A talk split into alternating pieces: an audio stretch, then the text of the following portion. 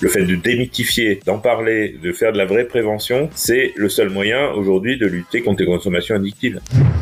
Et j'ai appelé le ministre de l'Intérieur, Gérald Darmanin, j'ai appelé Jean Castex, j'ai dit votre projet de décret, le premier qui porte un pet, il saute dans les deux mois. J'ai dit vous avez rien écouté de ce qu'on vous a dit, vous avez rédigé un truc avec votre dogme, mais, mais c'est totalement contraire au droit européen et au droit mondial aujourd'hui.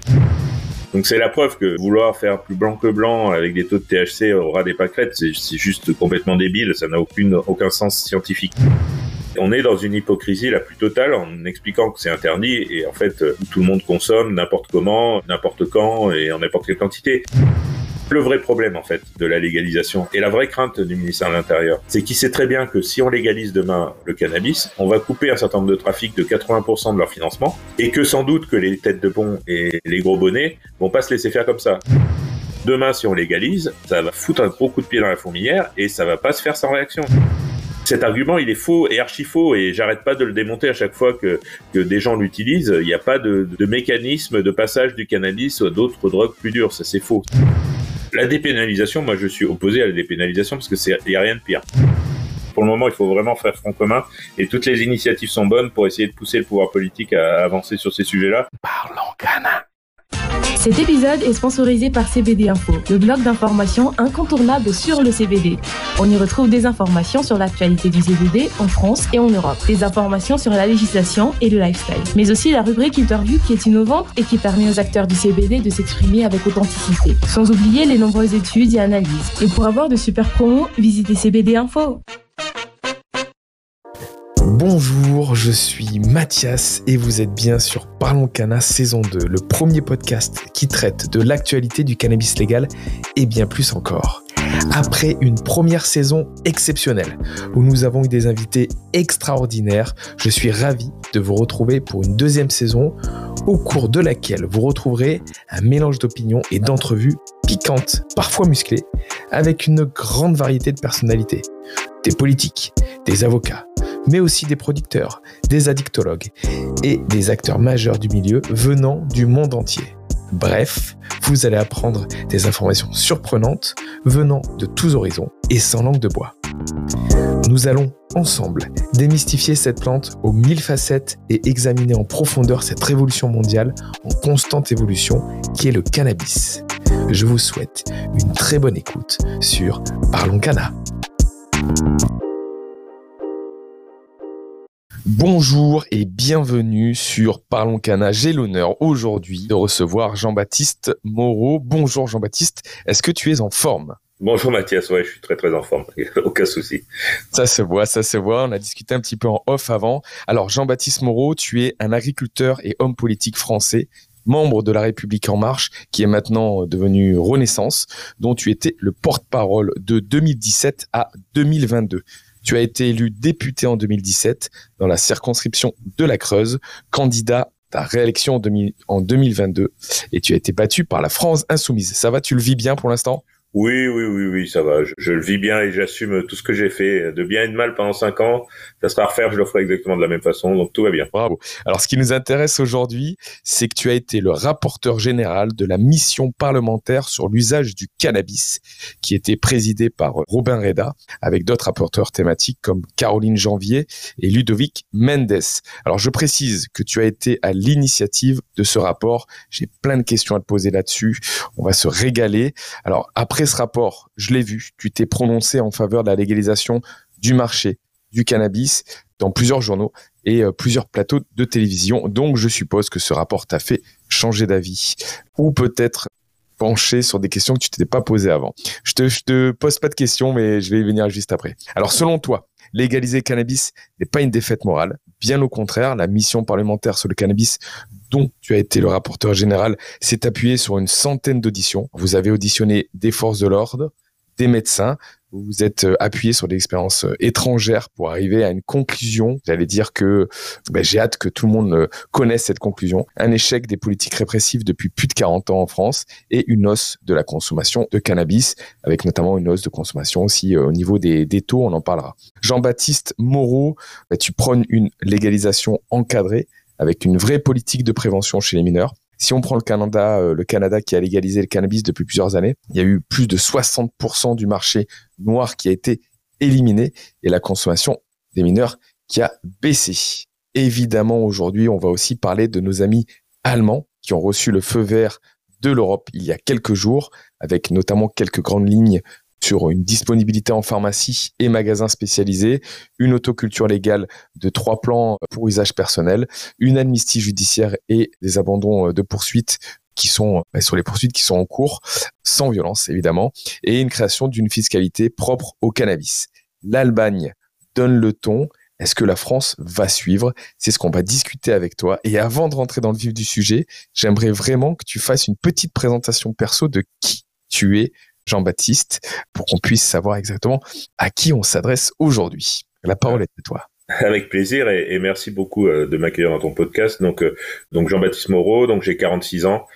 Je suis marié, j'ai père d'une petite fille de, de 10 ans et, et, je suis donc euh, au niveau de ma formation professionnelle, je suis ingénieur agronome de formation. J'ai bossé notamment dans le monde agricole, dans le conseil aux, agriculteurs et, et, aux éleveurs plus spécifiquement, avant de, de m'installer sur l'exploitation et de reprendre l'exploitation familiale, qui est une exploitation de, de, bovins Creuse. Et puis, je suis devenu président de ma, ma coopérative, d'une coopérative de 900 éleveurs à peu près euh, située euh, dans le département de la Creuse. Puis, j'ai présidé aussi un certain nombre de, filiales de cette coopérative et de notamment un abattoir qui est situé dans la, dans la Vienne pour le coup à côté de Poitiers. Donc euh, ça c'était pour la partie professionnelle. L'engagement politique a démarré en 2017, enfin, plutôt en 2016 d'ailleurs où je me suis engagé très tôt dans le parti de celui qui est devenu le président de la République, Emmanuel Macron. Dès 2016, j'ai envoyé un certain nombre d'idées que je pouvais avoir, notamment dans mon secteur d'activité, c'est-à-dire l'agriculture, aux, équipes euh, d'Emmanuel Macron.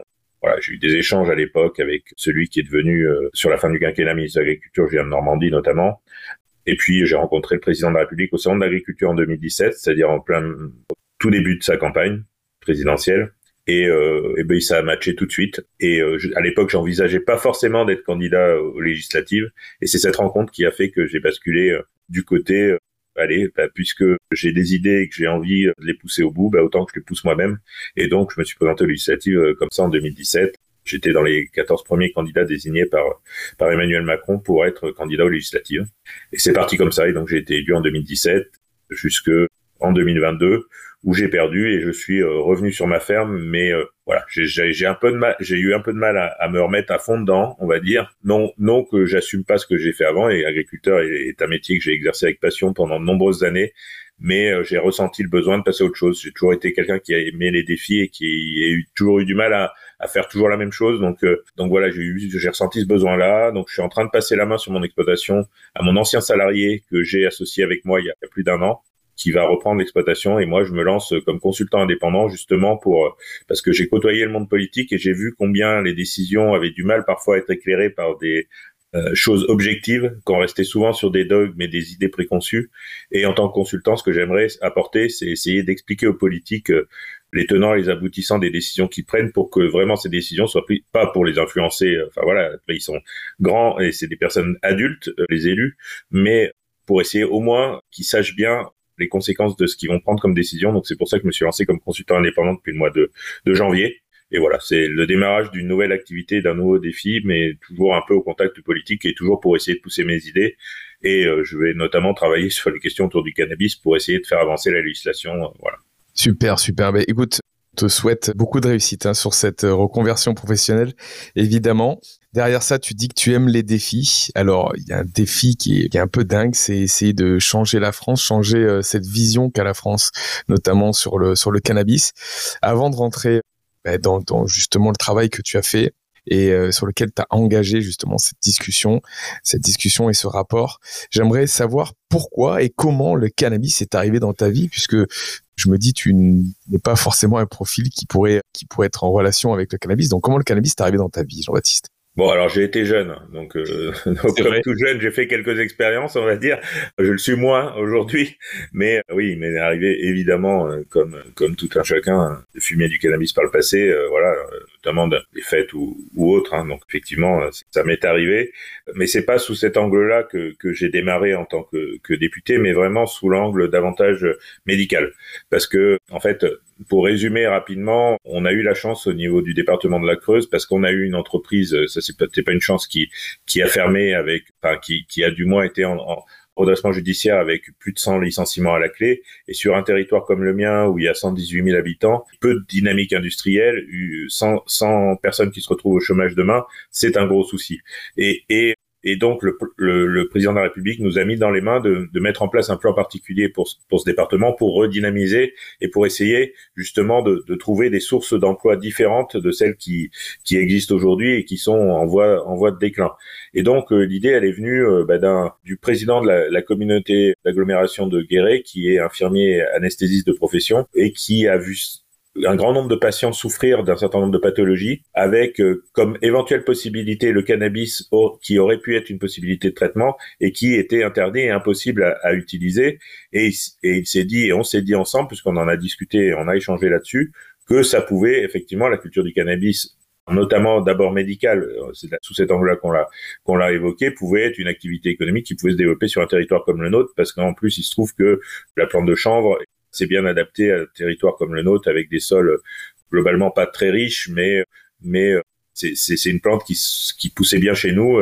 Dans les années 70, la Creuse était un des principaux producteurs de chanvre. ça a lentement décliné, mais, mais c'est la preuve que ça pouvait être recréé. Donc, euh, c'est parti vraiment de ça. On a commencé à organiser des colloques, notamment avec des associations de patients, avec des, des médecins, notamment à l'Assemblée nationale, pour parler du cannabis médical parce que bah, c'était c'était pas possible. Et à l'époque, bah, j'ai essayé de convaincre un certain nombre de, de, parlementaires de partir sur sur essayer de travailler là-dessus quoi. Et dans ces parlementaires, il y avait un certain Olivier Véran qui était euh, à l'époque rapporteur du projet de loi de la sécurité sociale et du projet de loi de finances de la sécurité sociale. Et donc, on a commencé à travailler ensemble sur euh, ces sujets-là, et notamment sous l'angle cannabis médical, pour essayer de mettre en place une expérimentation qui est mise en place aujourd'hui. Voilà, donc c'est c'est parti comme ça.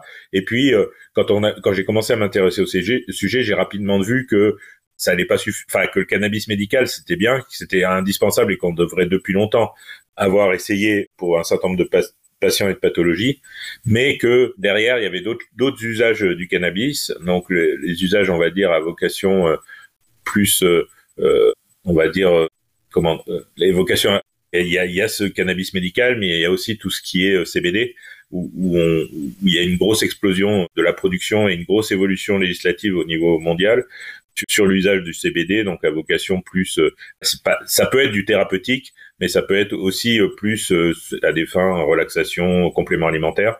Donc donc il y avait ce sujet-là à travailler aussi, et puis il y avait le dernier sujet qui était le sujet explosif et qui est toujours compliqué à traiter quand on est un homme politique ou une femme politique, c'est le cannabis à vocation euh, récréative. Et donc, c'est comme ça qu'est née dans ma tête l'idée de créer une mission parlementaire qui aurait pour travailler sur ces différents sujets.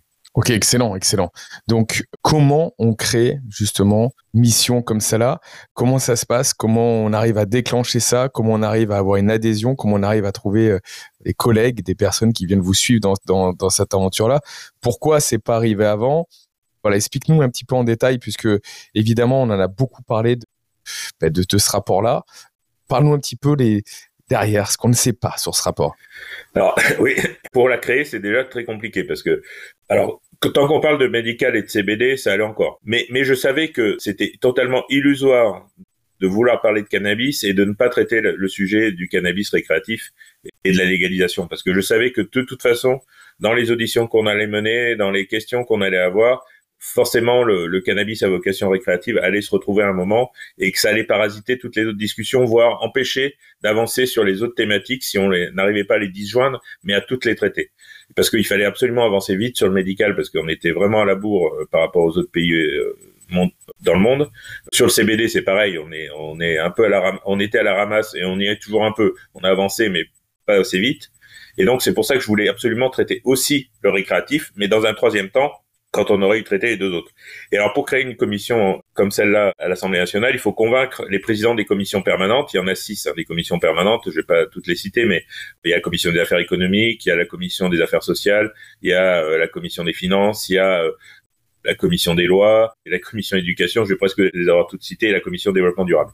Et, et, et en fait, il se, il se trouve que le cannabis, il est un peu à la jonction de toutes les commissions, quoi, parce que c'est une question de santé publique, mais c'est aussi une question de loi, parce que c'est, si on parle légalisation, ben, c'est forcément une question de, d'application de la loi et de, d'introduire des choses dans le, dans le champ de la loi.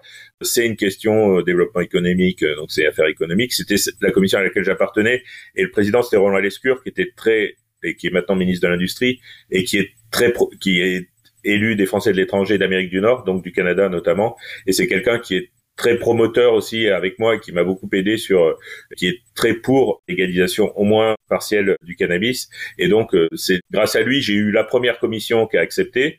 Et après ben, le développement durable c'était Barbara Pompili il y a eu aucune difficulté commission des finances, c'était Eric Wirth. Donc là, c'était un petit peu plus touchy déjà, c'était un peu plus compliqué. Mais voilà, il y avait un certain nombre de parlementaires qui étaient intéressés pour travailler dessus. Les finances, de fait, euh, comme on l'a vu en mm. Allemagne, il y a forcément après quelque chose à mettre en place sur la fiscalité autour de, du cannabis. Donc euh, c'était important qu'il soit dedans.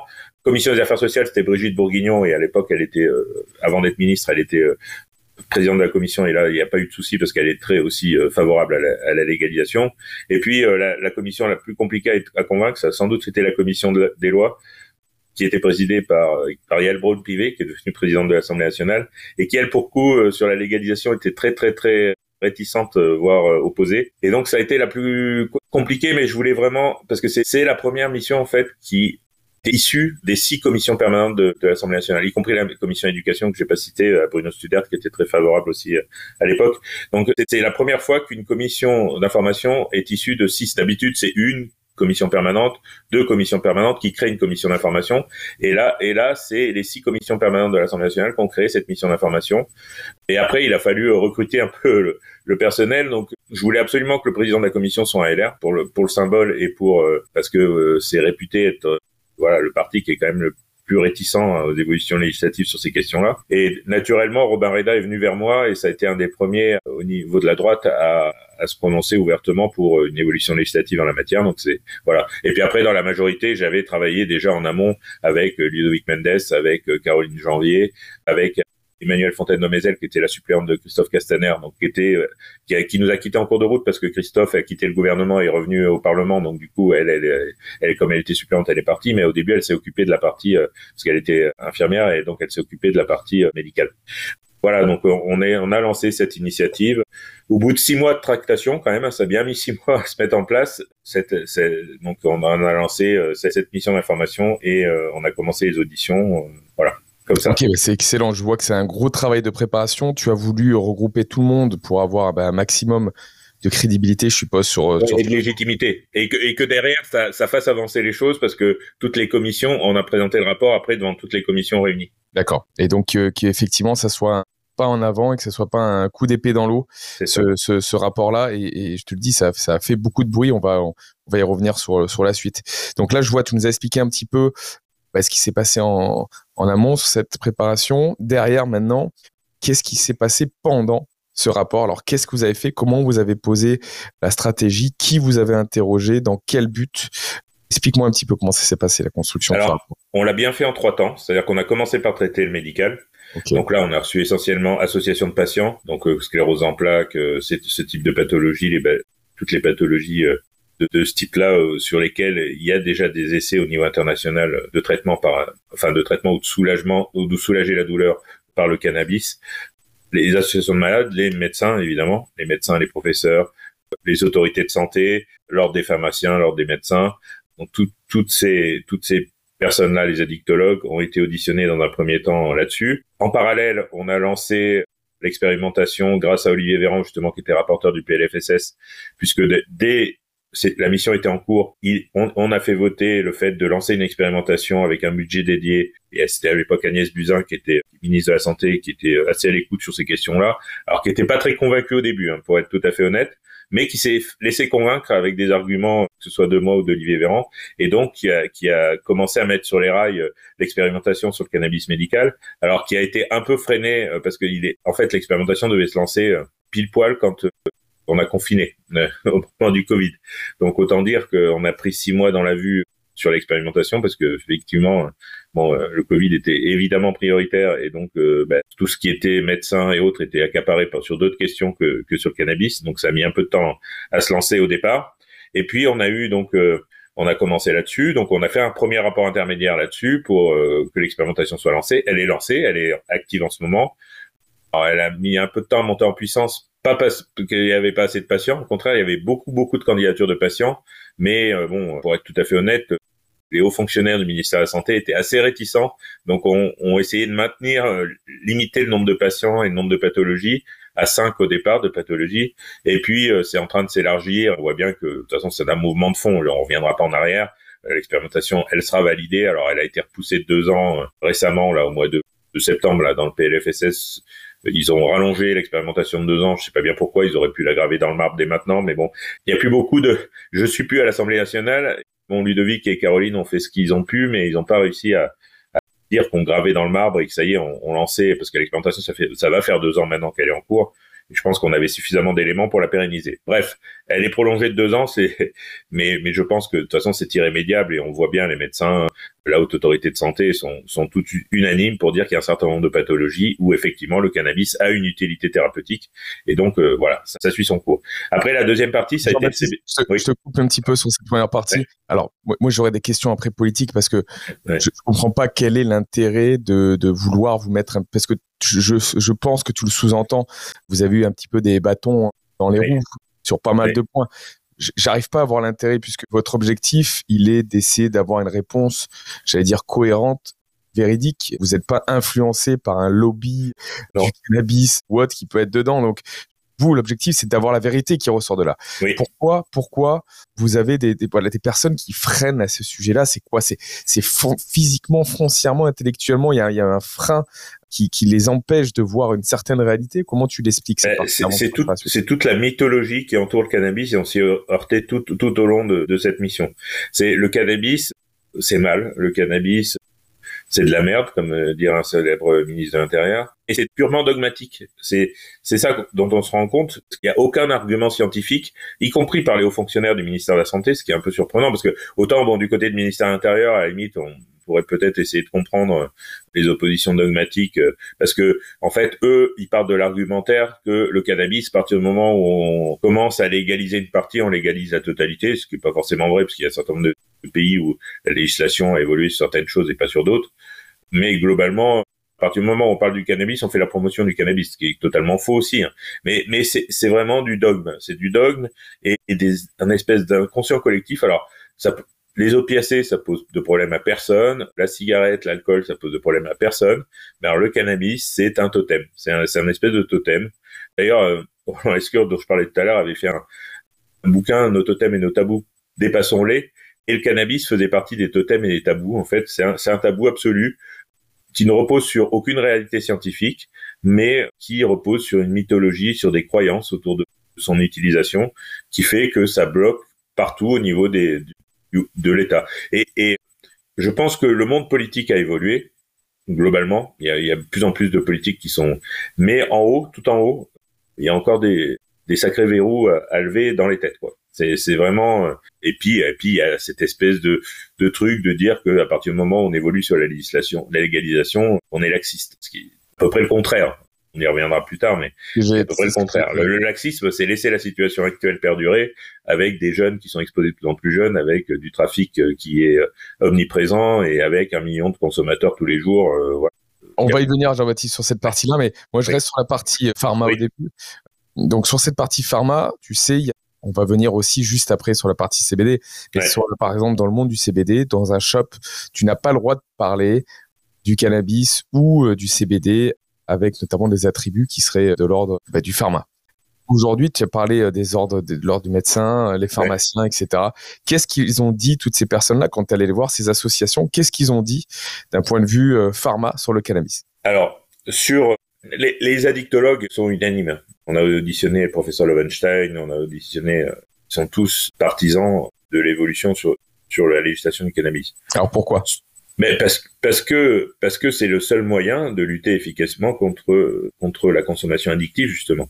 Le fait de démythifier d'en parler, de faire de la vraie prévention, c'est le seul moyen aujourd'hui de lutter contre les consommations addictives, en vérité. Et notamment la consommation des plus jeunes, parce qu'il ne s'agit pas de dire que le cannabis est inoffensif.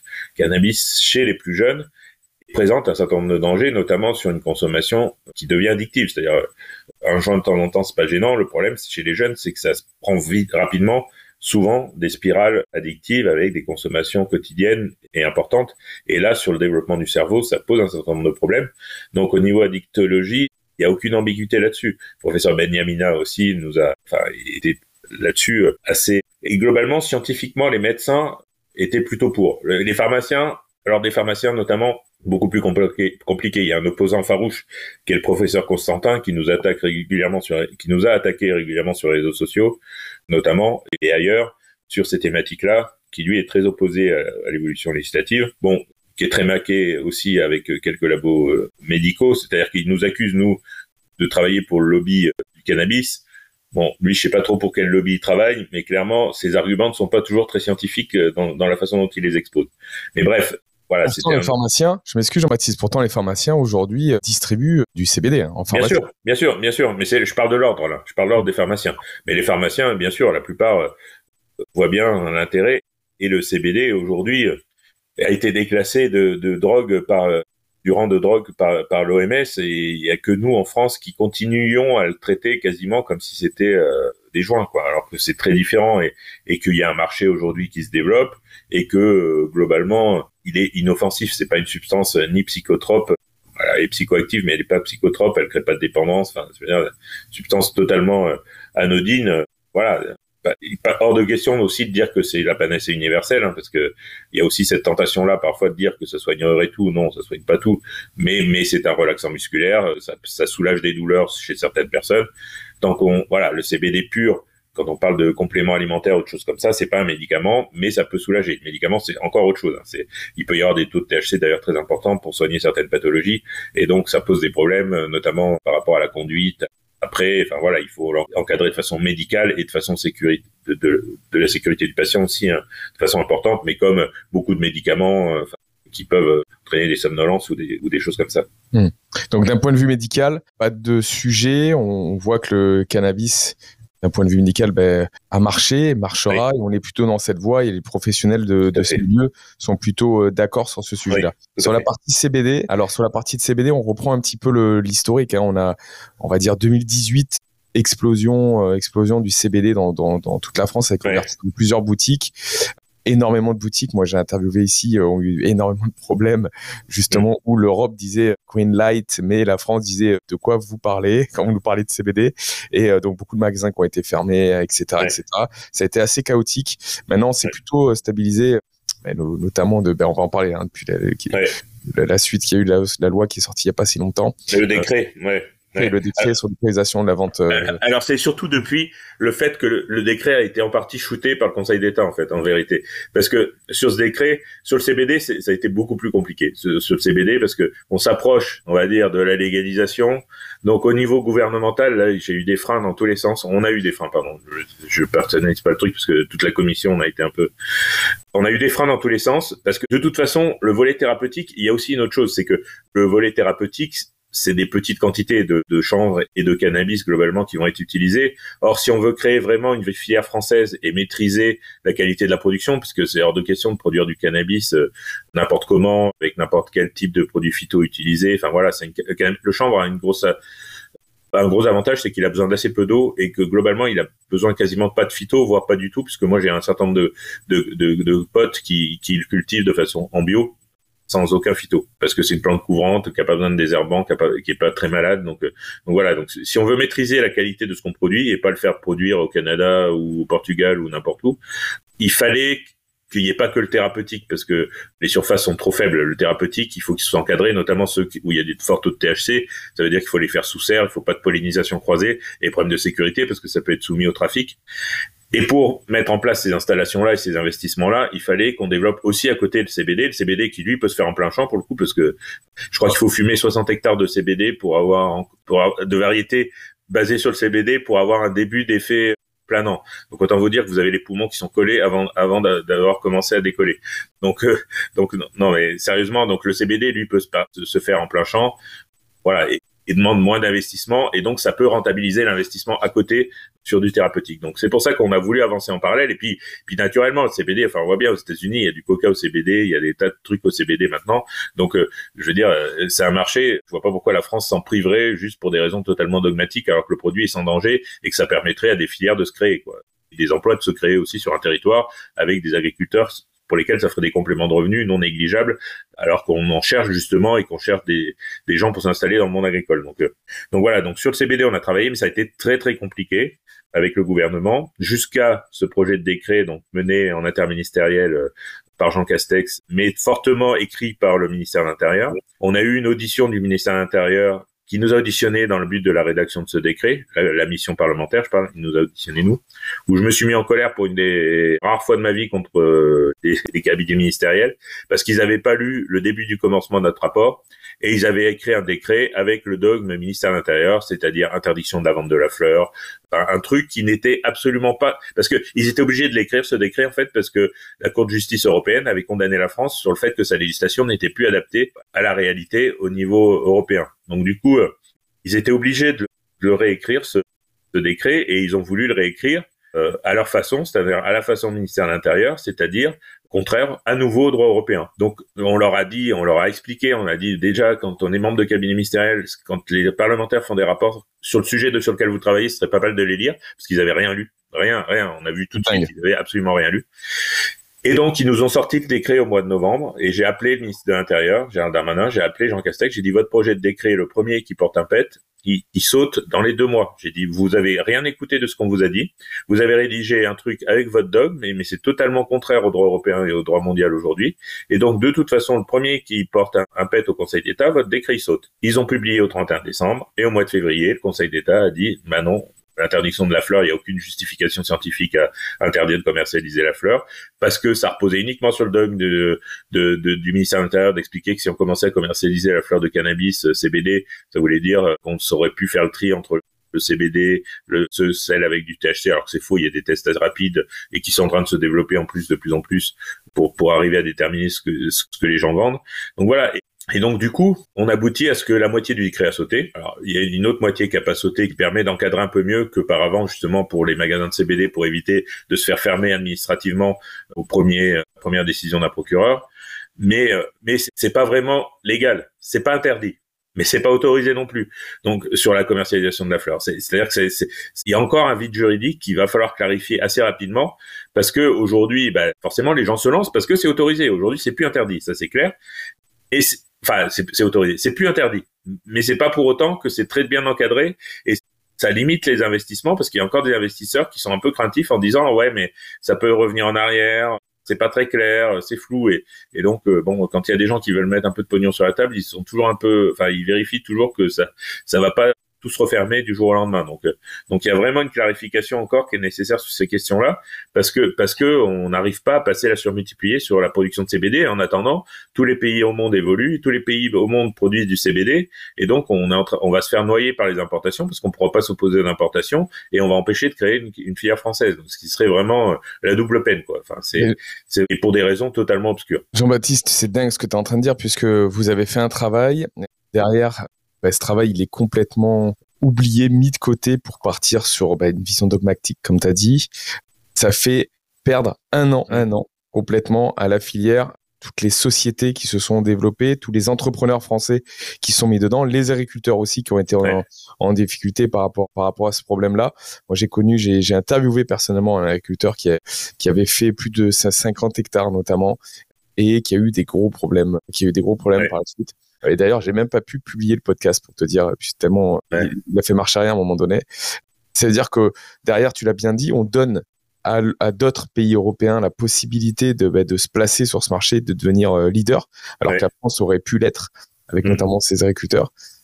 Aujourd'hui, on est en train de se tirer une balle dans le pied avec ce, ce genre de, de, de, mise en place Comment, comment on peut, on peut remédier à ça? Qu'est-ce qu'on, qu'est-ce qu'on peut faire aujourd'hui? Parce que la France perd face à l'Europe, notamment. À chaque fois qu'on essaie de mettre des bâtons dans les roues sur ce développement, la, la France perd face à l'Europe et ça crée aussi des entrepreneurs frondeurs. Moi, j'ai interviewé beaucoup de, de, de chefs d'entreprise dans le CBD. Ils savent très bien qu'ils vont avoir des problèmes. Euh, ils ont des problèmes, tous, mais ils foncent parce qu'ils savent qu'ils sont dans le vrai. Ils savent qu'ils sont dans le juste. Qu'est-ce que tu leur dirais, toi, à ces entrepreneurs-là? Ben moi, je leur dirais qu'il faut qu'ils continuent à foncer, mais qu'il faut qu'on arrive à faire bouger la législation rapidement, quoi. J'en discute encore euh, régulièrement aujourd'hui avec Ludovic Mendes et Caroline Janvier qui sont encore parlementaires pour qu'ils essaient mm. de faire avancer le truc. Mais bon là, bon là tout de suite ils sont un peu sur d'autres sujets. Mais mais mais mais je pense qu'il faut faire avancer très très vite et avoir un vrai décret qui encadre vraiment le truc quoi et pas et pas juste un flou juridique qui permet de le faire. Si on veut vraiment passer la surmultipliée, il faut vraiment que là-dessus l'État clarifie sa position et, clarifie la législation.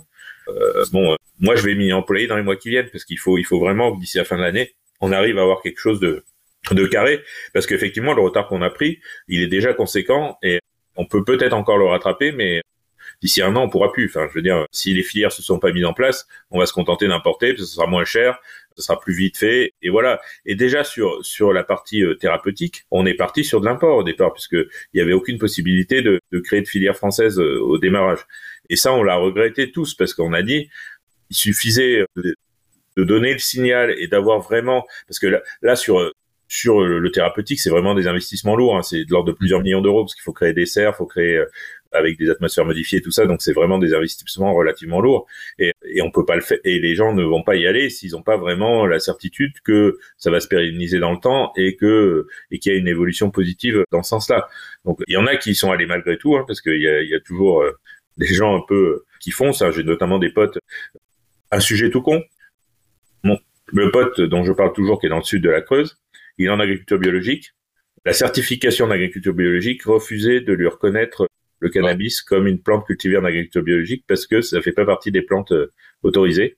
Et donc euh, voilà, et donc ils étaient prêts à lui suspendre et à avoir lui supprimer son agrément sur toute sa ferme parce qu'il a aussi des vaches, il a d'autres choses en agriculture biologique parce qu'il cultivait du cannabis. C'est complètement, c'est totalement aberrant quoi. Donc on est vraiment dans des dans des dans des trucs vraiment c'est anti-scientifique, anti-agronomique, enfin anti-tout quoi. Mais euh, voilà, je pense qu'il y a quand même une fenêtre de tir là. Euh, il faut la saisir. Mais il faut la saisir, il faut aller vite. ok, je vais te parler de Jean-Baptiste, je vais te parler de, du taux, si tu le veux bien. Je remets un petit peu euh, de contexte. On était un, un taux sur le CBD à 0,2 qui a changé à 0,3. Donc le taux de THC, pardon, euh, dans les fleurs de CBD, c'est passé de 0,2 à, 0,3. ça a été de haute lutte hein, déjà. Déjà, pour faire ça, c'était déjà compliqué. Nous, on aurait souhaité même un peu plus, mais. Euh, c'est ce que j'allais te dire. Aujourd'hui, la plupart, bah, tu vois, la Suisse est à 1%. La plupart des pays ou des analyses qui ont été faites disent qu'effectivement en dessous d'un pour cent, ben, il n'y a aucun effet euh, psychotrope, psychotrope j'allais dire, sur, sur, sur la plante. Et par contre, au niveau des agriculteurs, ça reste difficile puisque c'est une plante qui, en fonction du soleil, en fonction des variétés, etc., ben, effectivement, c'est difficile en fonction même de l'endroit où on fait le test sur la plante. On peut être à 0,1 ou à 0,4 dedans. Et il suffit de dépasser un petit peu et on, et on passe potentiellement pour un dealer de drogue alors qu'on parle de, de, quelque chose qui est inférieur à, 1%. Et le mieux, le mieux, le mieux, c'est et c'est là où c'est là où il y a, un argument massif, c'est que parce qu'on nous a expliqué longtemps qu'il fallait faire du CBD de synthèse, en fait, que ça servait à rien de cultiver du cannabis, qu'on pouvait très bien produire du CBD en laboratoire, du CBD de synthèse. Quelques études scientifiques récentes qui montrent que même dans du CBD de synthèse, sous réserve de d'hygrométrie ou de température, il pouvait y avoir des mutations qui faisaient qu'on retrouvait des traces de THC y compris dans du CBD de synthèse qui n'était pas extrait euh, de la plante.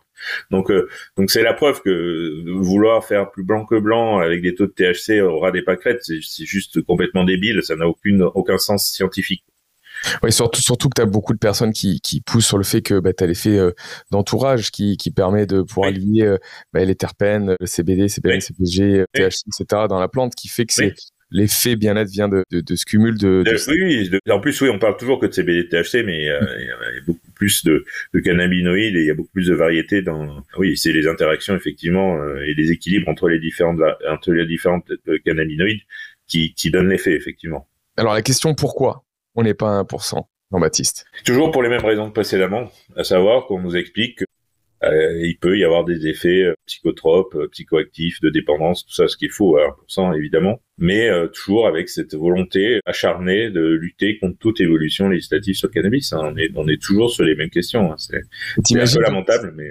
Le, le problème, c'est que tu prends des exemples comme nos voisins, la Suisse, qui, qui est un des presque leader sur j'allais dire, sur le CBD, puisqu'ils sont attaqués très très tôt avec des produits de très grande qualité. On est obligé de prendre une plante magnifique qui est inférieure à 1% et la washer d'un point de vue, euh, j'allais dire chimique pratiquement, euh, pour la baisser à 0,03%.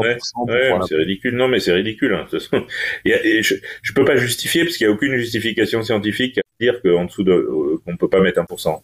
Mais ça, pour le coup, en plus, il n'y a pas qu'au niveau franco-français, il faut le faire évoluer aussi au niveau européen, parce que pour le coup, au niveau européen, là aussi, il y a des blocages pour, pour le faire monter. Mais avec la récente position de l'Allemagne, je pense qu'il y a des moyens de faire bouger les choses aussi. Bon, mais, la France n'est pas motrice, faut être, faut être tout à fait clair hein, là-dessus. Tu me donnes une, une, bonne transition. Maintenant, on va partir euh, du troisième volet, donc la partie euh, THC, la partie, la partie légalisation. On a vu justement que la les interdictions bah, créent, un, effet pervers, c'est-à-dire qu'on donne la possibilité aujourd'hui d'avoir euh, aux mafieux bah, de gagner énormément d'argent, d'utiliser énormément de policiers. Moi, j'ai interviewé ici des policiers sur Parlons Cana. Il y a beaucoup de sujets aujourd'hui sur le constat en France. C'est quoi ton constat en France aujourd'hui sur euh, bah, justement le cannabis? Qu'est-ce qui, qui se passe en France? Le constat, il est très simple et c'est ce qui m'a fait évoluer vers, vers le fait d'être pour la légalisation c'est que ça fait 40 ans qu'on mène toujours les mêmes politiques. C'est-à-dire qu'on dit il faut plus de moyens, il faut aller démanteler les points de deal, il faut voilà, il faut lutter contre le trafic, voilà, il faut lutter aussi contre la consommation et contre les consommateurs. Résultat, au bout de 40 ans, on est dans les sondages un million de personnes en France qui avouent fumer quotidiennement du cannabis. On peut estimer que c'est beaucoup plus parce que s'il y en a un million qui avouent, ça veut dire qu'il y en a un certain nombre qui n'avouent pas mais qui le font quand même. Donc ça, c'est certainement beaucoup plus que ça. Les jeunes qui sont exposés tous les jours. Enfin, moi, j'ai un peu d'âge maintenant, mais déjà quand j'étais au lycée, je veux dire, si vous vouliez trouver du cannabis à fumer, il n'y a pas besoin de, de, de chercher pendant. Et j'ai habité et j'étais dans un lycée dans une petite ville de 3500 habitants et c'était vraiment pas très compliqué si vous vouliez trouver du cannabis. Voilà, il n'y avait pas besoin de cacher la nuit dans les rues sombres. Enfin, voilà, vous alliez à 300 mètres du lycée en plein jour et vous en trouviez. Donc, euh, donc je veux dire, c'est une hypocrisie totale d'expliquer que le cannabis est interdit alors que les jeunes y sont exposés et de façon dangereuse et avec des produits dont on ne sait pas grand-chose et de plus en plus merdiques d'ailleurs, non seulement avec des taux de THC qui augmentent, mais aussi avec des produits qui sont coupés avec euh, tout et n'importe quoi pour euh, essayer de faire un maximum de pognon. Donc, donc on expose nos jeunes en plus à des dangers, hauts, plus de l'addiction à d'autres types de dangers en consommant des produits euh, dégueulasses. Et puis, euh, on l'a vu avec euh, la prohibition dans les années 30 aux États-Unis, quand on est arrivé à ce niveau-là de consommation, un million de fumeurs quotidiens, la prohibition, c'est juste un moyen effectivement de stimuler le trafic, de stimuler le marché noir, de faire faire du fric à des à des gangs qui se servent de, de ce fric-là pour financer d'autres trucs après, que ce soit le terrorisme, que ce soit le trafic d'armes, que ce soit tout un tas d'autres choses. Et donc, on est dans une hypocrisie la plus totale en expliquant que c'est interdit et en fait, euh, où tout le monde consomme n'importe comment, n'importe quand et en n'importe quelle quantité. Et puis, euh, c'est du, c'est d'autant plus hypocrite que, alors on va aller choper, euh, démanteler le point de deal, choper les chauffeurs en bas des tours d'immeubles, mais les consommateurs, ils sont dans le 7e ou dans le 8e arrondissement de Paris. Et ceux-là, on les attrapera jamais puisqu'ils fument chez eux et qu'ils débrouillent même maintenant pour se faire livrer chez eux. Donc, je veux dire, c'est, totalement donner bonne conscience à bas coût. Parce que le vrai problème, en fait, de la légalisation et la vraie crainte du ministère de l'Intérieur, c'est qu'il sait très bien que si on légalise demain le cannabis, on va couper un certain nombre de trafics de 80% de leur financement et que sans doute que les têtes de, les têtes de pont et les gros bonnets vont pas se laisser faire comme ça et qui risquent d'essayer de foutre le bordel dans les quartiers, de, de, faire monter des gens au, front et, et, pour pour enfin pour parce que parce que l'ordre parallèle qui s'est créé dans les quartiers avec le trafic de drogue convient très bien au ministère de l'Intérieur faut être, faut être lucide, faut être honnête là-dessus. Il s'est créé un ordre parallèle où, pour être tranquille, pour faire leur deal, les, les, les, les, trafiquants, enfin les, les têtes de réseau, ils ont besoin que ce soit pas trop le bordel, que les flics viennent pas y mettre les pieds tous les trois quatre matins, et donc ils ont créé eux-mêmes leur ordre parallèle dans les quartiers pour pour être tranquille et pouvoir faire leur business tranquille. Et donc demain, si on légalise, ça va foutre un gros coup de pied dans la fourmilière et ça va pas se faire sans réaction. Et c'est ça, je pense, c'est pour ça que je dis que la lâcheté, c'est pas du côté de la légalisation, mais c'est du côté de la continuité de la prohibition.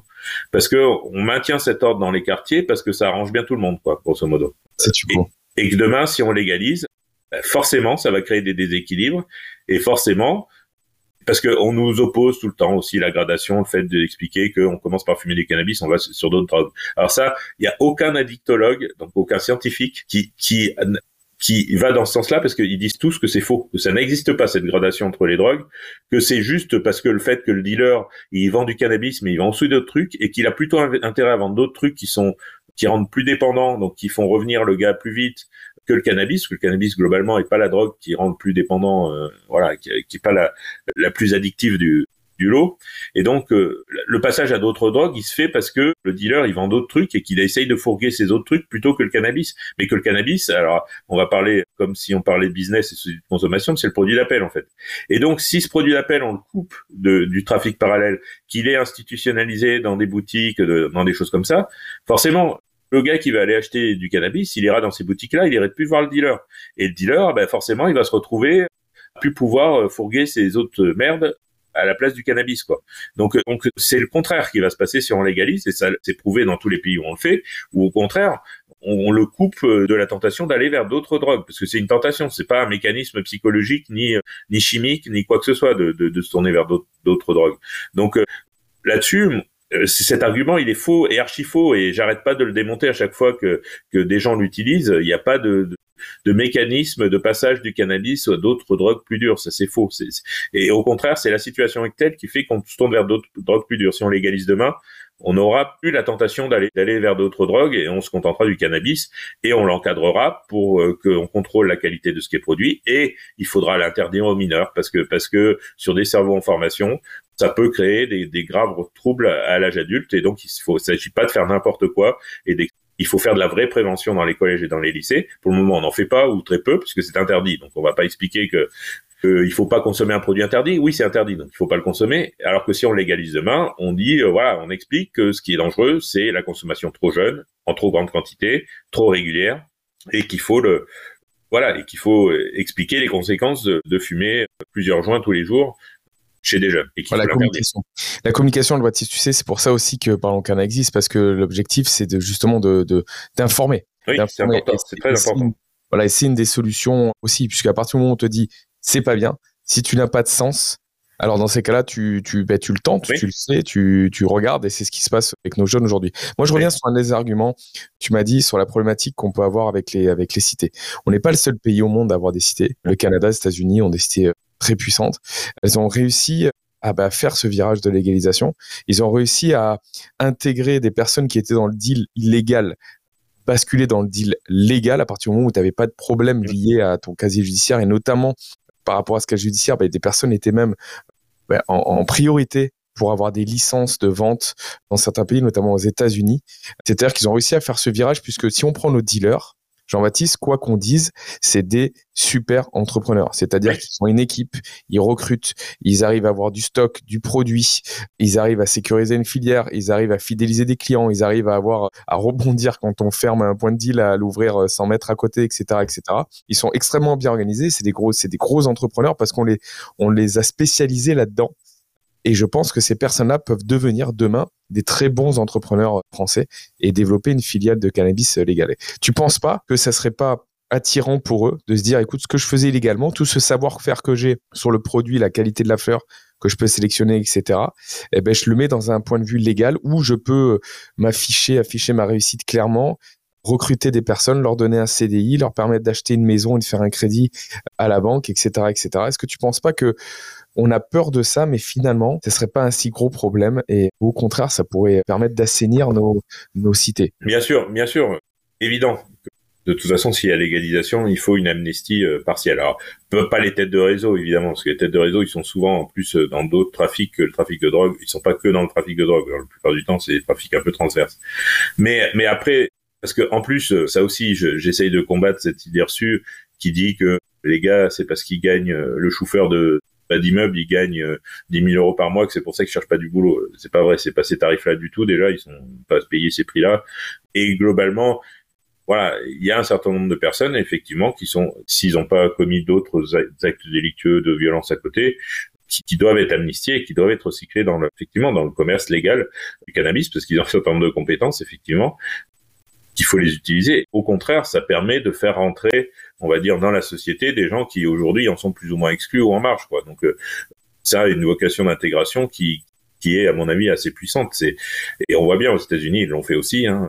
C'est absolument impératif d'avoir une amnistie au moins partielle pour ceux qui n'ont pas commis d'autres actes de, de ces gens-là, hein, effectivement, et les, les, remettre dans dans, le, dans la société, quoi. C'est aussi comme ça qu'on arrivera à intégrer davantage de monde. J'allais dire, je rebondis aussi sur un métier qu'on parle pas assez et je pense que c'est quelque chose qui va te, te toucher Jean-Baptiste. C'est justement nos agriculteurs aussi. Moi j'ai interviewé des agriculteurs sur Parlons Cana j'avais les larmes aux yeux à la fin. On voit que c'est un métier difficile. On a un taux de suicide qui est, qui est très élevé. Aujourd'hui on pourrait leur permettre avec une légalisation potentielle de produire un produit euh, forte marge. Qui s'adapte parfaitement tu l'as déjà précisé sur notre pays et, et avoir un, du terroir, c'est-à-dire des fleurs qui sont potentiellement produites à Paris, qui ne sont pas totalement les mêmes que celles du Sud, etc., etc. Et en gros, on pourrait leur donner un moyen d'avoir un revenu complémentaire, supplémentaire, qui permettrait de mieux vivre. Qu'est-ce que tu en penses de ça? Ah bah oui, oui, c'est d'ailleurs, c'est ce que j'ai dit, hein, c'est un peu le débarrage de, ma vocation sur le cannabis, c'était d'apporter effectivement de la diversification et, d'apporter un revenu complémentaire à nos agriculteurs. C'est effectivement quelque chose d'intéressant. Sur le CBD, déjà, moi j'ai des copains qui travaillent sur la section variétale pour développer des nouvelles variétés, euh, voilà, avec différentes caractéristiques. On a même une, à mon nom, alors euh, c'est dire. Au CBD. Merci Joanie Chatou d'ailleurs s'il nous regarde pour, avoir donné une variété mon nom a une variété de CBD, de cannabis à vocation CBD. Mais, mais oui, bien sûr, c'est une possibilité. Et l'autre possibilité, parce que on produira pas tout en France si on légalise demain le cannabis, c'est des quantités qui sont relativement importantes hein, quand même, c'est qu'il faudra passer un, deal, c'est le cas de le dire, avec le Maroc. Le Maroc est aujourd'hui le principal euh, pourvoyeur et producteur de cannabis euh, illégal, on va dire, qui arrive en France. Et on a vu qu'aussi au Maroc, dans, des pays, dans un pays comme le Maroc, la législation est en train de bouger, puisque la culture de cannabis est aujourd'hui autorisée au Maroc, alors qu'ils voulaient absolument pas en entendre parler depuis un temps. Et donc, il y a aussi un moyen de développer une coopération avec un pays comme le Maroc sur le cannabis, parce que nos producteurs français produiront pas l'ensemble du cannabis qui sera consommé en France. C'est un peu illusoire de le penser, parce que voilà, il y a d'autres euh, dire à Saint-Jean qui font que c'est pas tellement possible, mais il faudra développer un partenariat avec le Maroc et ça peut aider aussi au développement euh, harmonieux entre la France et les échanges entre la France et le Maroc qui sont pas toujours très simples, justement à cause du cannabis parce que c'est illégal. Je pense que là-dessus on a on a aussi un travail à faire avec euh, avec les, agriculteurs marocains et leur permettre aussi de développer de façon harmonieuse aussi sur leur, dans leur agriculture. Jean-Baptiste, on va parler un petit peu de, de taxes si tu veux bien. Les Canadiens ont acheté pour 3,1 euh, milliards d'euros de cannabis récréatif en 2022. Tu l'as dit, tu l'as sous-entendu à l'instant, le marché du cannabis récréatif est énorme, énorme, on parle de plusieurs milliards. Comment toi tu vois la partie bah, taxation, s'il y a une taxe? Ah, La taxation, oui, il y en aura forcément une, parce que de toute façon, en France, on est très fort dans l'art d'inventer les textes. Mais de toute façon, il en faut une puisque c'est quand même pas un produit totalement anodin. Il peut y avoir des soucis de santé publique et de prévention derrière et qu'il faut se donner les moyens de faire de la vraie prévention derrière. Et donc ces taxes, elles peuvent aussi servir à ça. Elles doivent aussi servir à ça. Mais après, il faut faire gaffe de pas déconnecter non plus le prix de marché euh, du prix réel parce que sinon on risque d'avoir un marché noir qui va se développer sans taxe comme on l'a pu le connaître sur la cigarette euh, parfois ou sur l'alcool faut quand même faire attention de rester dans des niveaux de taxes qui sont pas prohibitifs pour éviter de, de justement de, de, stimuler du marché noir à côté quoi. Mais mais une taxe minimum est, est essentielle puisqu'il y a quand même bah voilà ça doit permettre de financer euh, déjà la prévention et puis euh, voilà il y a des problèmes quand même fumer en soi que ce soit une cigarette ou du cannabis c'est pas super bon hein, pour la santé globalement quand même. Donc euh, voilà il y a des soucis de santé publique derrière donc ça doit pouvoir faire, permettre de financer en partie aussi notre sécurité sociale chose à laquelle on tient tant. Donc une, taxe, un niveau de taxe, oui, mais pas, faut pas que ce soit prohibitif, sinon ça, ça, ça sera contre-productif. Ok, on a, on a parlé, euh, tu l'as dit tout à l'heure, hein, la France est le plus gros consommateur de cannabis en Europe, avec euh, plus de 5 millions d'usagers annuels et 1 million de, de fumeurs euh, quotidiens. Moi, j'ai une autre stat, on est le, le plus gros pays au monde par habitant de consommation de, de cannabis. Donc c'est complètement, c'est complètement dingue euh, ce qui se passe. On est aussi le plus gros pays consommateur d'antidépresseurs, ce qui est peut-être un peu lié et ce qui est pas très bon signe non plus. Mais mais bon voilà, c'est. bien de le préciser. Derrière ça, on a on a l'Allemagne qui a donné le ton. Je, je l'ai dit en introduction sur cette sur cette partie-là avec pas mal de points. Je vais pas y revenir, mais comment toi tu verrais sous quelle forme tu verrais une potentielle légalisation en France? C'est-à-dire est-ce que c'est vendu en pharma? Est-ce qu'il y a des magasins spécialisés?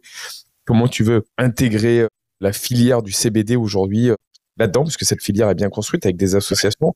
Tu as parlé notamment personne qui est, qui est, qui est présidente de l'association des agriculteurs de CBD en France, c'est ça? Mmh. Mmh. Et on a l'UPCBD, on a plein d'autres associations qui, rentrent, qui rentrent dedans. Mmh.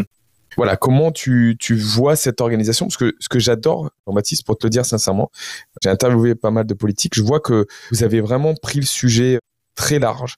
Toi, par exemple, l'histoire de, de la taxe et l'histoire du prix, c'est quelque chose que peu de personnes n'ont dans, dans leur réflexion puisqu'effectivement, si on a un prix qui est trop, trop élevé, ben, le marché noir continuera à se développer, évidemment. Donc, il faut vraiment aussi être approché au prix marché. Il faut qu'un produit en face corresponde aux attentes des mmh. consommateurs aussi. Enfin, il y a plein de choses où tu es très lucide là-dedans.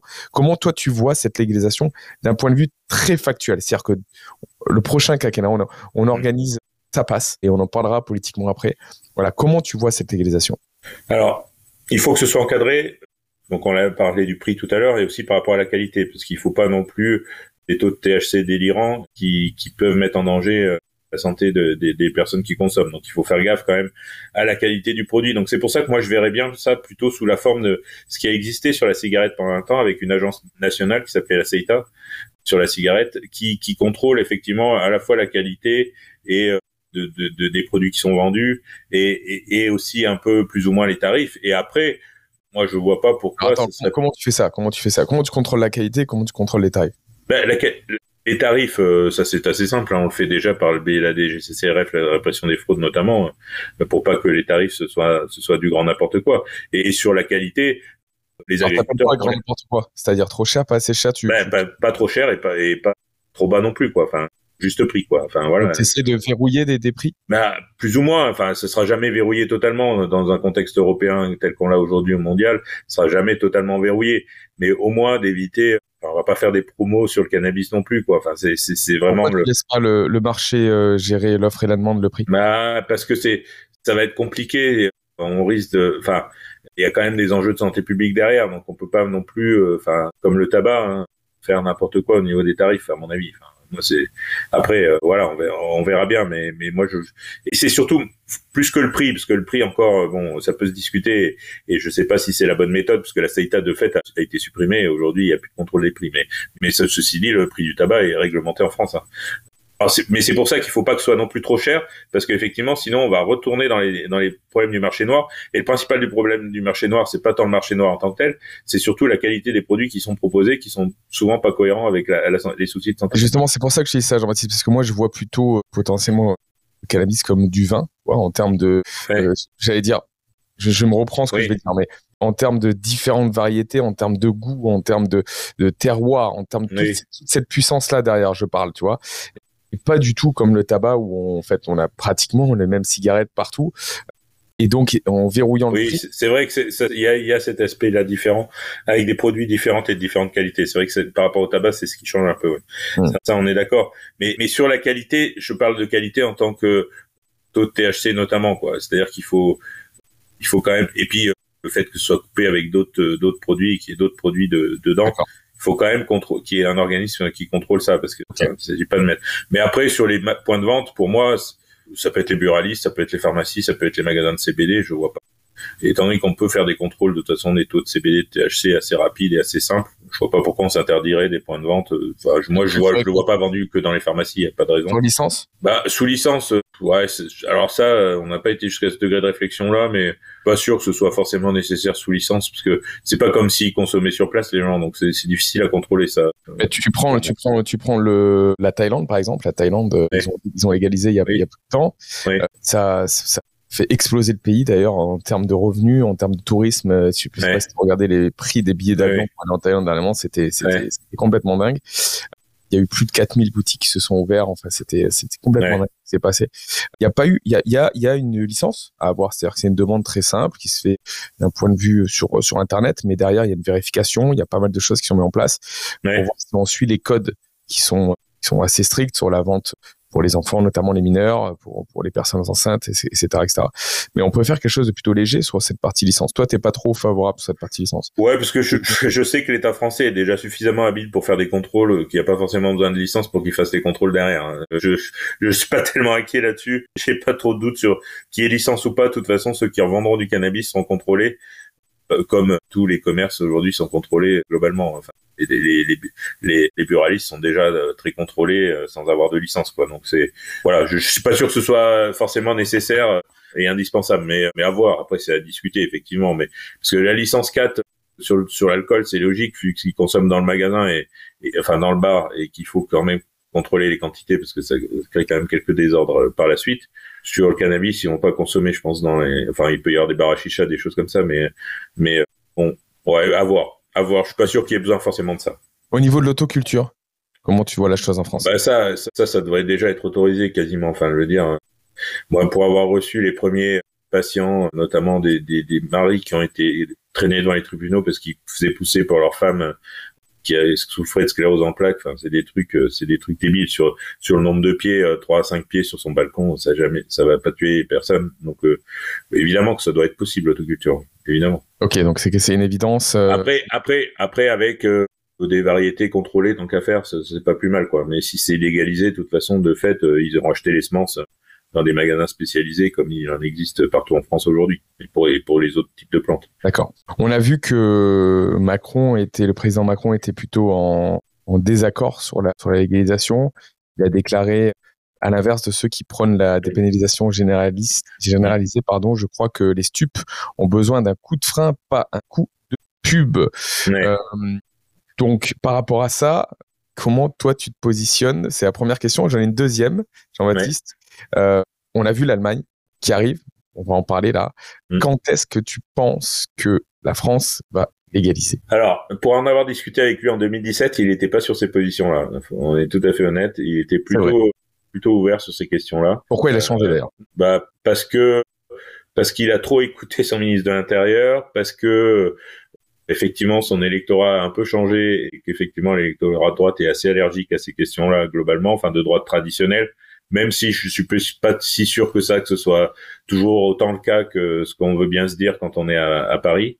Voilà, je pense que c'est essentiellement par rapport à ça. Euh, la dépénalisation, moi je suis opposé à la dépénalisation parce que c'est y a rien de pire c'est la pire des solutions. C'est-à-dire qu'on dépénalise la consommation, sauf qu'on ne légalise pas la, production, ce qui fait qu'en fait, on stimule le trafic trois fois plus. Effectivement, la dépénalisation telle qu'elle a pu se faire dans certains pays, c'est juste nul. C'est-à-dire qu'on contrôle rien de ce qui est consommé, on stimule le trafic et le marché noir, et euh, et on laisse les consommateurs devant des, des produits, n'importe quel produit, et on laisse consommer les mineurs. C'est vraiment le pire de, de, ce qui peut se faire.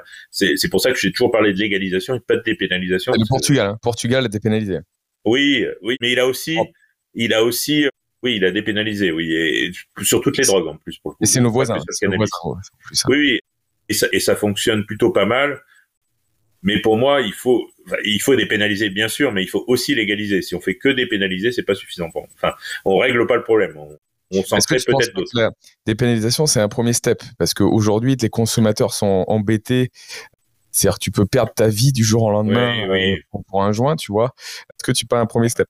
Bah, c'est un premier step, mais ça résout pas grand-chose en fait. Ouais ça résout pas grand chose. Ça résout pas, pas le problème de la consommation addictive, ça résout pas le problème de la consommation des mineurs. D'accord.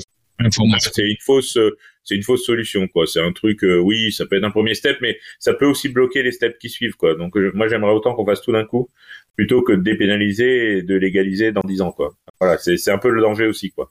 Pour revenir au d'enquister une situation. Euh, tu as raison de te positionner là-dessus. Pour revenir au président Macron, c'est vrai que tu, l'as précisé au début, il a même écrit dans son livre avant d'être. Révolution, ouais.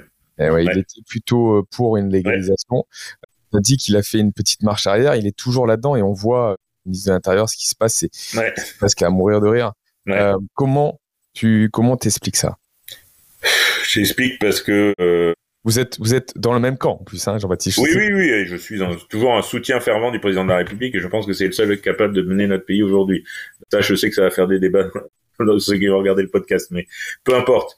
Je ne poserai pas de questions politiques là-dessus. C'est et c'est en plus, euh, il se trouve qu'on a des relations autres que politiques. C'est depuis et depuis la défaite, depuis ma défaite, elles n'ont fait que se renforcer, puisque c'est quelqu'un qui est, au contraire de la façon dont on l'écrit, profondément humain, qui continue à m'appeler régulièrement, à m'envoyer des messages très régulièrement. Donc euh, voilà, je, voilà, c'est c'est pas du tout moi le Macron que je connais, c'est pas du tout celui que la façon dont il est décrit à la télé ou par ceux qui ne connaissent pas et on est amis donc euh, je vais pas on est amis mais on n'est pas d'accord sur un certain nombre de choses et là-dessus notamment on n'est pas d'accord et je ne désespère pas de le convaincre parce que parce que c'est quelqu'un qui sait écouter et qui sait être convaincu si on a les bons arguments. Donc, euh, je ne sais pas si j'y arriverai d'ici la fin du quinquennat, mais je vais continuer à essayer toujours, ça c'est sûr. C'est moins facile maintenant à mon poste que quand j'étais député, parce que quand j'étais député, j'avais co-signé une, une proposition de loi avec Eric Coquerel à l'époque, en fin de quinquennat dernier, pour essayer de, de légaliser le cannabis. Hein, donc, euh, voilà. Et euh, on n'a on pas réussi à le faire passer. Mais moi, je suis sûr qu'en plus, dans l'Assemblée nationale actuelle, ça passerait. Parce qu'elle est beaucoup plus diverse qu'elle était il y a, pendant cinq ans. Et je suis persuadé que dans l'hémicycle actuel, ça passerait. Alors le problème qu'on va avoir, c'est au Sénat, parce qu'au Sénat, je suis pas sûr qu'on soit en aptitude de faire passer une légalisation du cannabis. Mais moi, je suis persuadé qu'à l'Assemblée nationale, on pourrait le faire, et, et, je pense qu'il faudrait le faire. Il faudrait, il faudrait essayer de remettre euh, l'ouvrage sur euh, sur le métier, comme on dit, parce que je suis sûr que ça peut passer, et euh, et que comme ça, on peut arriver à convaincre sans doute le président de la République qu'il faut y aller, quoi renoncer à convaincre Gérald Darmanin, ça j'y arriverai pas, je pense. mais mais je pense qu'il y en a d'autres qu'on peut arriver à convaincre. Et il y en a sans doute dans le gouvernement, même s'ils peuvent pas le dire par solidarité gouvernementale, qui sont déjà convaincus. Enfin, quand je dis sans doute, c'est que je suis sûr qu'il y en a qui sont déjà convaincus qu'il faut légaliser. Jean-Baptiste, imagine, on parle de la retraite il y a pas si longtemps. On pourrait parler des financements de la retraite. On voit que typiquement la légalisation du cannabis bah, pourrait amener un financement assez assez énorme et changer totalement le débat sur ah ce ben, sujet-là sécurité, communication, protection de, bah, de, de, nos mineurs, création de création d'emplois, soutien sur les sur les agriculteurs. Et, puis soutien sur les forces de l'ordre aussi, parce qu'on l'a pas abordé ça, mais policiers, moi on en a auditionné plusieurs. Ils en ont marre de courir après les, les, fumeurs de shit et les petits dealers de, de bas de quartier. Et, et je pense que leur métier, ils se sentiraient beaucoup plus valorisés dans leur métier à lutter contre le vrai les vrais délinquants et, et, tout ça que de passer leur temps à, courir après les fumeurs de shit. Quoi. Mais, mais Jean-Baptiste, alors là, je te rejoins à 300%. Moi, j'ai vécu à l'étranger pendant plusieurs années. Je suis revenu en France euh, en 2020. J'ai jamais vu autant d'insécurité dans un pays qu'en France.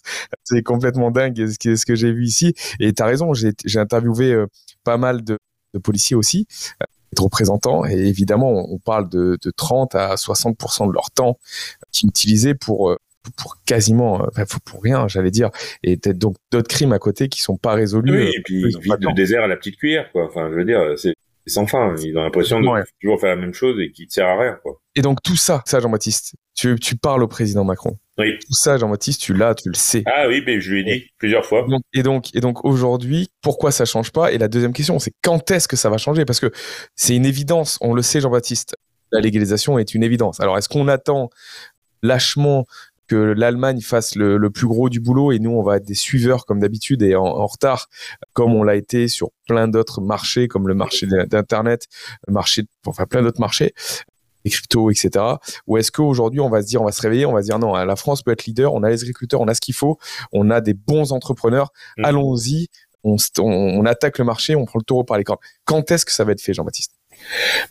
je sais pas, je, ne sais pas, je suis plus élu moi, mais mais je, je pense qu'il faut le faire vite parce qu'on a effectivement tout, on a des, les filières agricoles, les filières agroalimentaires qui sont en aptitude de bien faire les choses, donc il faut vraiment qu'on y arrive, il faut il faut vraiment qu'on qu'on s'y emploie et il n'y a pas de fatalité, mais, mais il faut vraiment qu'il y ait une volonté politique forte euh, partagée par un certain nombre d'élus pour pousser le sujet. Mais je suis sûr qu'on peut arriver à convaincre le président de la République d'y aller euh, et d'y aller vite.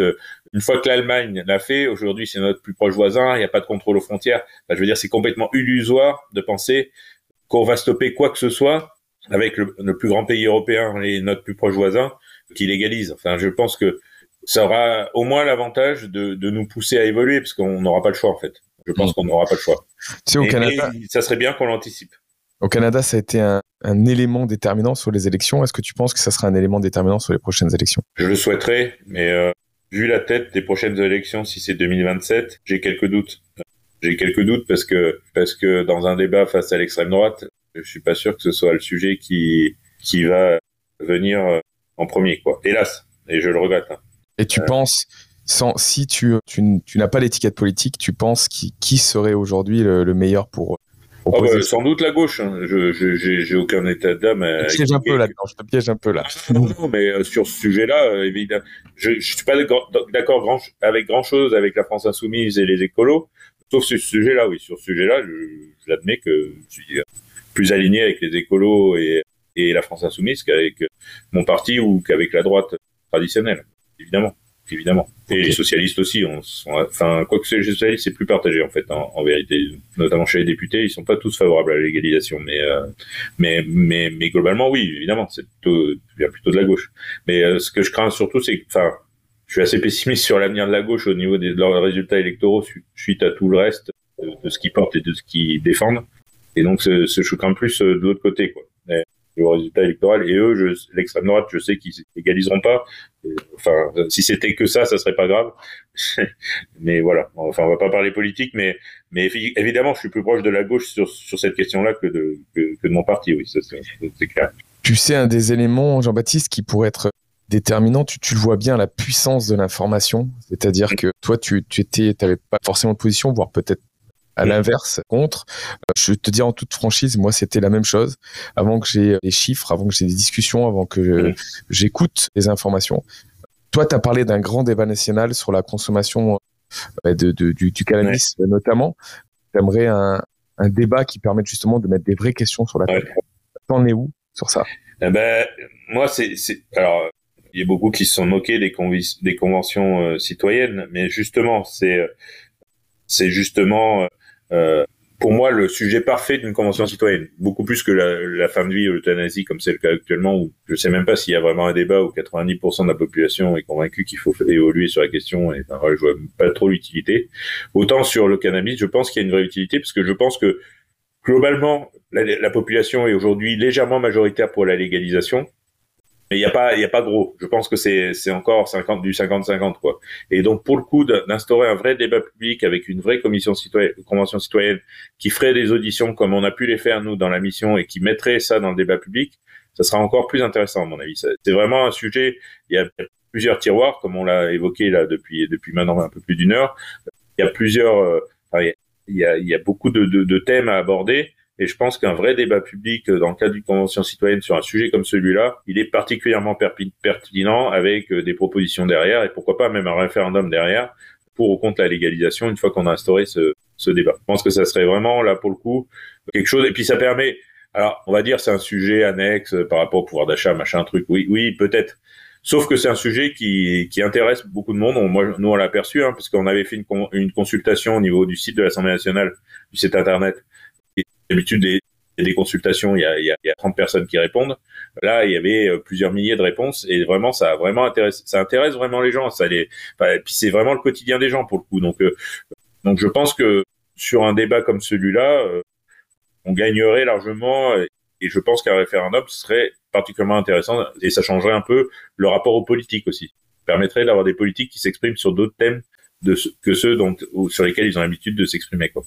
Tu sais, je, te rejoins là-dessus et c'est important. Moi, j'ai réfléchi aussi, tu sais, qu'on parle de, des médias qui sont le quatrième pouvoir de la France et qui permet justement de pouvoir orienter potentiellement pour le bien ou pour le mal hein, sur certaines sur certaines idées. Moi, je crois vraiment à ce pouvoir-là. Et euh, là, sur Parlons on est un média alternatif, donc euh, indépendant. Et j'ai, je, je, suis en train d'organiser grosse table ronde, donc une à Marseille, une à Paris, qui permettrait de regrouper, donc tu l'as dit, des addictologues, policiers, politiques, euh, mais aussi euh, un des anciens dealers présents pour qu'on parle justement euh, sans langue de bois du, du marché du cannabis, qu'est-ce qui pourrait être et comment il pourrait l'être dedans? Et là, on compte utiliser nous beaucoup les médias, donc les médias mainstream, les médias spécialisés, avec qui suivent déjà qui, suivent déjà le, la possibilité. Est-ce que toi, Jean-Baptiste, je vais te faire une invitation officielle aujourd'hui, est-ce que toi, tu serais intéressé à participer à ce débat? On en discute.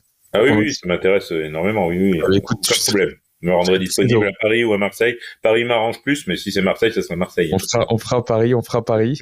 J'ai déjà, j'ai déjà une, politique euh, sur Marseille, mais j'ai, on fera Paris. Donc ben voilà, je suis très heureux de t'inviter, Jean-Baptiste Moreau, à cette euh, table ronde sur laquelle on va faire du bruit, sur lequel on va commencer à mettre euh, des sujets sur la table, des sujets piquants, des sujets qui permettent de, ben, de la France de se positionner, puis de réfléchir et ça serait peut-être euh, une petite euh, goutte en plus pour euh, pour qu'on puisse essayer d'avancer sur le, la prochaine ah, présidence. tout à fait. De toute façon, toute façon, il faut il faut se fédérer là-dessus et il faut. C'est pour ça des fois on a on perçoit quelques divisions au sein du monde sur du cannabis, sur le THC. Enfin, je veux dire, on aura tout le temps de débattre une fois que ce sera légalisé, une fois qu'on aura vraiment convaincu tout le monde. Mais pour le moment, il faut vraiment faire front commun et toutes les initiatives sont bonnes pour essayer de pousser le pouvoir politique à avancer sur ces sujets-là. Il faut éviter de se diviser entre nous sur des perceptions de dire ah non, pas de THC, pas faut pas limiter les taux, machin truc. Ouais, enfin d'accord, mais pour le moment, faut déjà arriver à convaincre d'évoluer sur la législation et c'est vaut mieux faire front commun pour le moment. Je, pense que c'est plus efficace. Je te rejoins là-dessus et on va faire front, front, commun, Jean-Baptiste. Merci beaucoup. Tu sais qu'à la fin, à la conclusion de, chaque podcast, je demande une petite euh, phrase inspirante ou une pensée inspirante sur le sujet. Là, je te prends de cours. Hein. Je ah parce que là, j'ai pas préparé. Hein. T'es pas prévenu en off là-dessus. Euh, justement, improvisation. Essaie de me dire, Jean-Baptiste, pour conclure en beauté cette, cette interview, et je te remercie encore d'être venu euh, sur Parlons Cana. Qu'est-ce que tu pourrais nous dire qui nous permettrait de réfléchir sur les prochaines heures après avoir écouté ce podcast? Sur le cannabis, euh, comme dans beaucoup de choses au niveau de la politique, on a besoin d'intelligence collective et, et je reprendrai une citation connue, c'est seul, seul on va plus vite, mais ensemble on va plus loin. Et je pense que sur le cannabis, on a tout intérêt à y aller ensemble si on veut euh, arriver à faire aboutir euh, cette légalisation. Ok, ensemble. Ben écoute, on, on conclut sur ça, Jean-Baptiste. Merci beaucoup d'avoir été présent. Merci beaucoup de tes positions. Merci beaucoup pour le travail que tu as fait, euh, que vous avez fait tous ensemble. Ça nous, ça nous laisse encore réfléchir et ça nous, nous permet de d'avoir encore une idée encore plus pointue sur le sur le sujet je te réinviterai. Tu es invité, bien sûr, à la table ronde qu'on va, qu'on va faire à Paris. Avec grand euh, plaisir. Au maximum pour faire du bruit ensemble. Et, euh, et je te dis à très bientôt sur, sur Parlons Cala. Merci. À très bientôt. Merci beaucoup. Cet épisode est sponsorisé par CBD Sport, le blog d'information dédié aux sportifs. Vous y trouverez de nombreuses rubriques dans la musculation, l'endurance et la précision. Vous y serez conseillé sur la manière de prendre du CBD, que vous soyez débutant, professionnel ou expert. Venez feuilleter ce blog dédié uniquement au bien-être des sportifs. Alors rendez-vous sur www.cbd-sport.info.